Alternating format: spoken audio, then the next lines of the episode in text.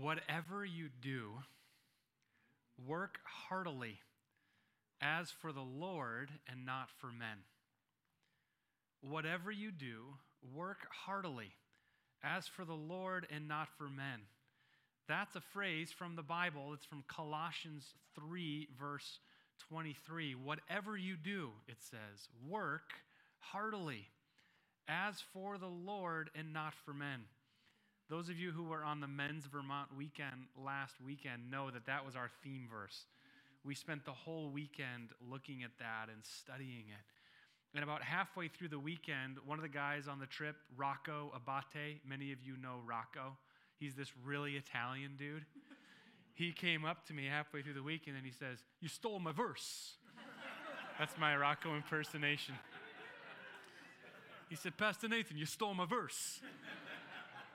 And uh, I said, What do you mean? And he said, That's my verse. And he showed me some pictures to describe what he meant. I'll show you the first one here.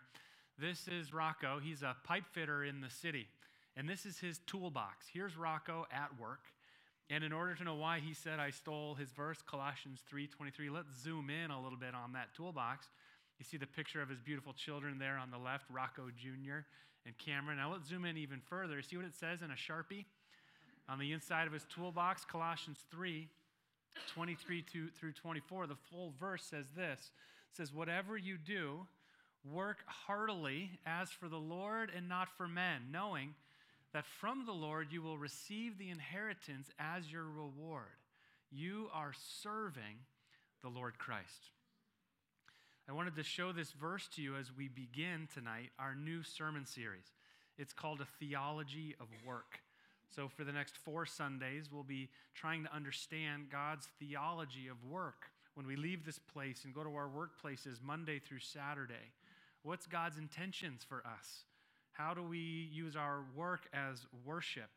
Tonight, we're going to be looking at this Genesis text to try to understand God's design for work, God's plan for work. And uh, we're offering this book by Tim Keller. It's called Every Good Endeavor. Our sermon series will be roughly following this book. If you want to read it, you can find it online. We'll have some copies next week here. But chapters one through four are similar to the message you're going to hear tonight. So we recommend this to you. Your pastors recommend this to you as a corollary study on this uh, sermon series. A theology of work. And tonight we're asking the question what is God's design? What's God's plan for the work of our hands? And we see in this Genesis text that he has laid out a design. He has shown us, firstly, what he has done. And in this text, we see that God works. God works. Not only that, God rests. God works and God rests. Let's read again chapter 2, verses 1 through 3, to see how God works and God rests. Here's what it says. Thus the heavens and the earth were finished, and all the host of them. And on the seventh day, God finished his work that he had done, and he rested on the seventh day from all his work that he had done. So God blessed the seventh day and made it holy, because on it God rested from all his work that he had done in creation. A Bible scholar will tell you that when a phrase is repeated like that three times, it's like putting an exclamation point in the Hebrew text. It says, God worked and then he rested in a seven day work week, a seven day week that includes a day of rest. God is showing us a pattern for how he works. Now, if we think about this a little bit, it might seem strange that God, omnipotent God, would need to rest. Why does God rest? Just think about the absolute enormity of God for a moment. You know how big our planet is? He made it. How big our solar system is? He made it. Our galaxy, the entire universe, God made all of that. Does God need does God get tired? Does God need to rest? Well, no. He's he's doing something else here. He's modeling for us. He's showing us how He wants us to operate. He's creating us, He has created us, and so He's modeling for us how to work for a certain time, six days, and then to finish our work and rest. That's what God is showing us how to do here. It's kind of like he's, he's a designer. And he's designing not just a space, like a physical space, like an interior designer, but he's designing our week. A good interior designer knows how to set up a room so that when people walk into it, they can, they can thrive, they can live well, they can relax, or whatever the design of the room is. God has done that, not in a physical space, really, although He does design the physical space, but in this sense, He's designed time, He's designed the work week. It's like the people who set up this room for us to worship every week. You know, we could, if we wanted to, just leave it as a boxing gym you know, and we could come in and worship here, but it wouldn't be quite as conducive for worship, would it? We wouldn't have the altar table up here. This was intentionally chosen and placed here. The way the chairs are seated, this cross as a focal point. Someone came in and designed, actually, Adrian is the first person who came and thought about how to design this space for worship so that when we come in here, we can best worship God. God, in the same way, has been a designer of the work week for us. He created us, He knows how we operate, He knows He wants us to work for six days to finish our work, and then to set one day apart and to simply reflect, to enjoy the fruit of our labor, to have repose where we pause for 24 hours and remember that He's God, He's the one who has done the work first and for us. So, this is how God has designed us to work to work for a time and to rest, because as we see here, God worked in creation and also God rested. But there's more to it than just that. God works and God rests, but in His grace, He involves us in His work. God involves us in His work and He gives us true rest. God involves us in his work. Let's read about that. Firstly, it's uh, chapter 1, verse 26. Here's what it says Then God said, Let us make man in our image after our likeness. This is the Father, Son, and Holy Spirit speaking to one another within the Trinity, talking about creating you and me. So God said, Let us make man in our image after our likeness. Let them have dominion over the fish of the sea and over the birds of the heavens and over the livestock and over all the earth and every creeping thing that creeps on the earth. Keep going, John. So God created man in his own image. In the image of God, he created him, male and female, he created them. And God blessed them. God said to them, Be fruitful and multiply and fill the earth and subdue it and have dominion over the fish of the sea and over the birds of the heavens and over every living thing that moves on the earth. Now, John, keep it on this slide for a moment. There are about a thousand different sermons that could be preached on what I just read. There's a stack of books probably this high on the image of God. But for this particular sermon series, for this particular sermon in it, we're going to zoom in and focus just on the one phrase, one little phrase in here that's going to help us understand this concept that God works and God rests, but God also involves us in his work. And the phrase is right there in the middle of the screen, really. It says, have dominion. Have dominion. Theologically, this is called the dominion mandate. You can learn about that in seminary. Have dominion, God says. What does that mean? What does it mean that God calls his people to have dominion? And that's a way of him inviting us into his work. You can think of the Latin word dominus, which means Lord.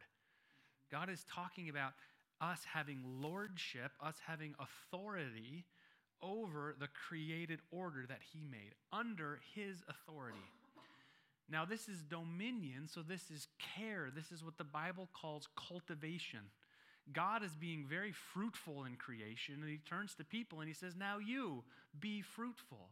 Have dominion over the fruit that I'm growing, control it, and have authority over it but he, he invites us to do it in a way that has the best interest of the people or the things that we have dominion over in mind. Not just our own self interest, but the best interest of those over whom we have authority. Let me put it this way What would be the difference if God had said, instead of have dominion, if God had said, have domination. It's a similar word. But he says, have dominion. You will have things you're in charge of, whether it's a household or a workplace. Maybe it's a whole team of people that call you boss. Small business owners have much dominion.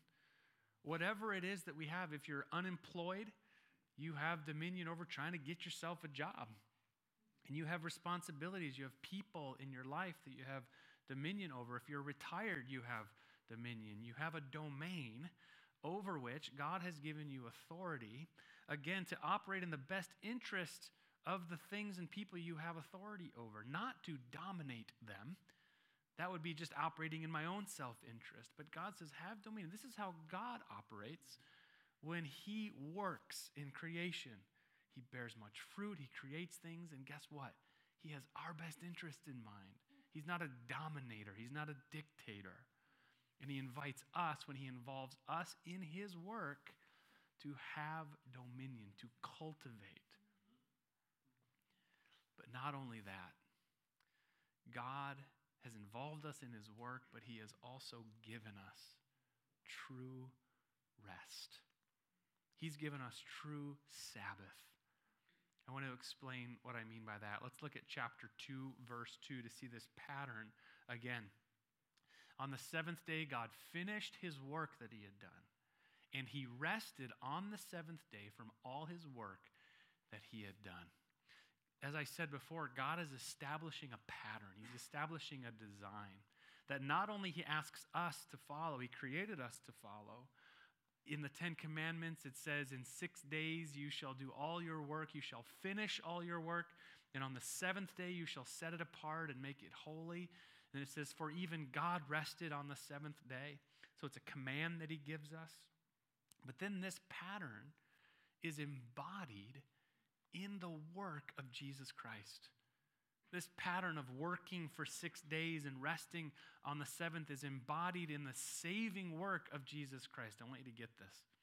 So think about when Jesus came into Jerusalem for what we now call his Holy Week, where he entered into Jerusalem on the donkey and he did lots of acts of ministry that, that week. He was working.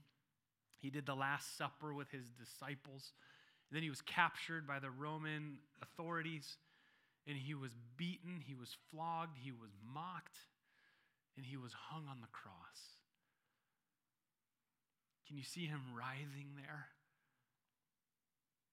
Sweating? Bleeding? What's he doing there? He's working. He's working for our salvation. And on the Jewish work week, Friday afternoon, is when you conclude your work because Saturday is the Sabbath. And what was the last thing Jesus said as he worked for us on the cross? It is finished. He was finishing the work for our salvation. And then he died, and they took his body and they laid him in the tomb. And for the whole Sabbath day, he lay in repose. He didn't work on the Sabbath, he was following this pattern. And then on the new work day, on Sunday morning, which would be the first day of the week, he arose and he started a new work, a resurrection work. And that's the work he invites us into. Now, this is really important to understand that God works and God rests, God involves us in his work, but God has afforded for us true Sabbath. Because if we don't get this piece, if we don't get this idea that Jesus finished the work necessary for our salvation, we will go on striving with our work. We'll go on trying to earn his approval. And if you ever are working so hard, you're trying to earn someone's approval, you know how exhausting that is. It makes you a slave, actually. A slave to your work, a slave to your boss. Some people are, even think they have to be slaves to God to try to impress him, to get into heaven or something like that. It's not like that. He's done the work necessary for our reward. John, can you put the Colossians passage back up there that we started with? You see what this says? This understands the freedom of knowing that He's done the work necessary for us, that we're no longer slaves. Here's what it says Whatever you do, work heartily as for the Lord and not for men, knowing that from the Lord you will receive the inheritance as your reward. Do you know who receives an inheritance? Children of God. Who earns the inheritance that you receive? Not you. It's an inheritance. You get it now? Jesus finished the work necessary for our salvation so that he could give us the most precious inheritance of all. This inheritance is coming our way no matter how much you succeed or fail at your job. So, therefore, work heartily. Work your hearts out, not because you're trying to earn his favor or his salvation, but because he's already earned it for you and he has designed us to work, to operate in his kingdom, to have dominion, to cultivate, to operate in the best interest of those around us.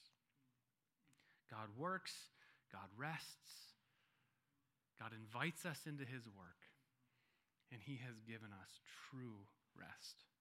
Amen.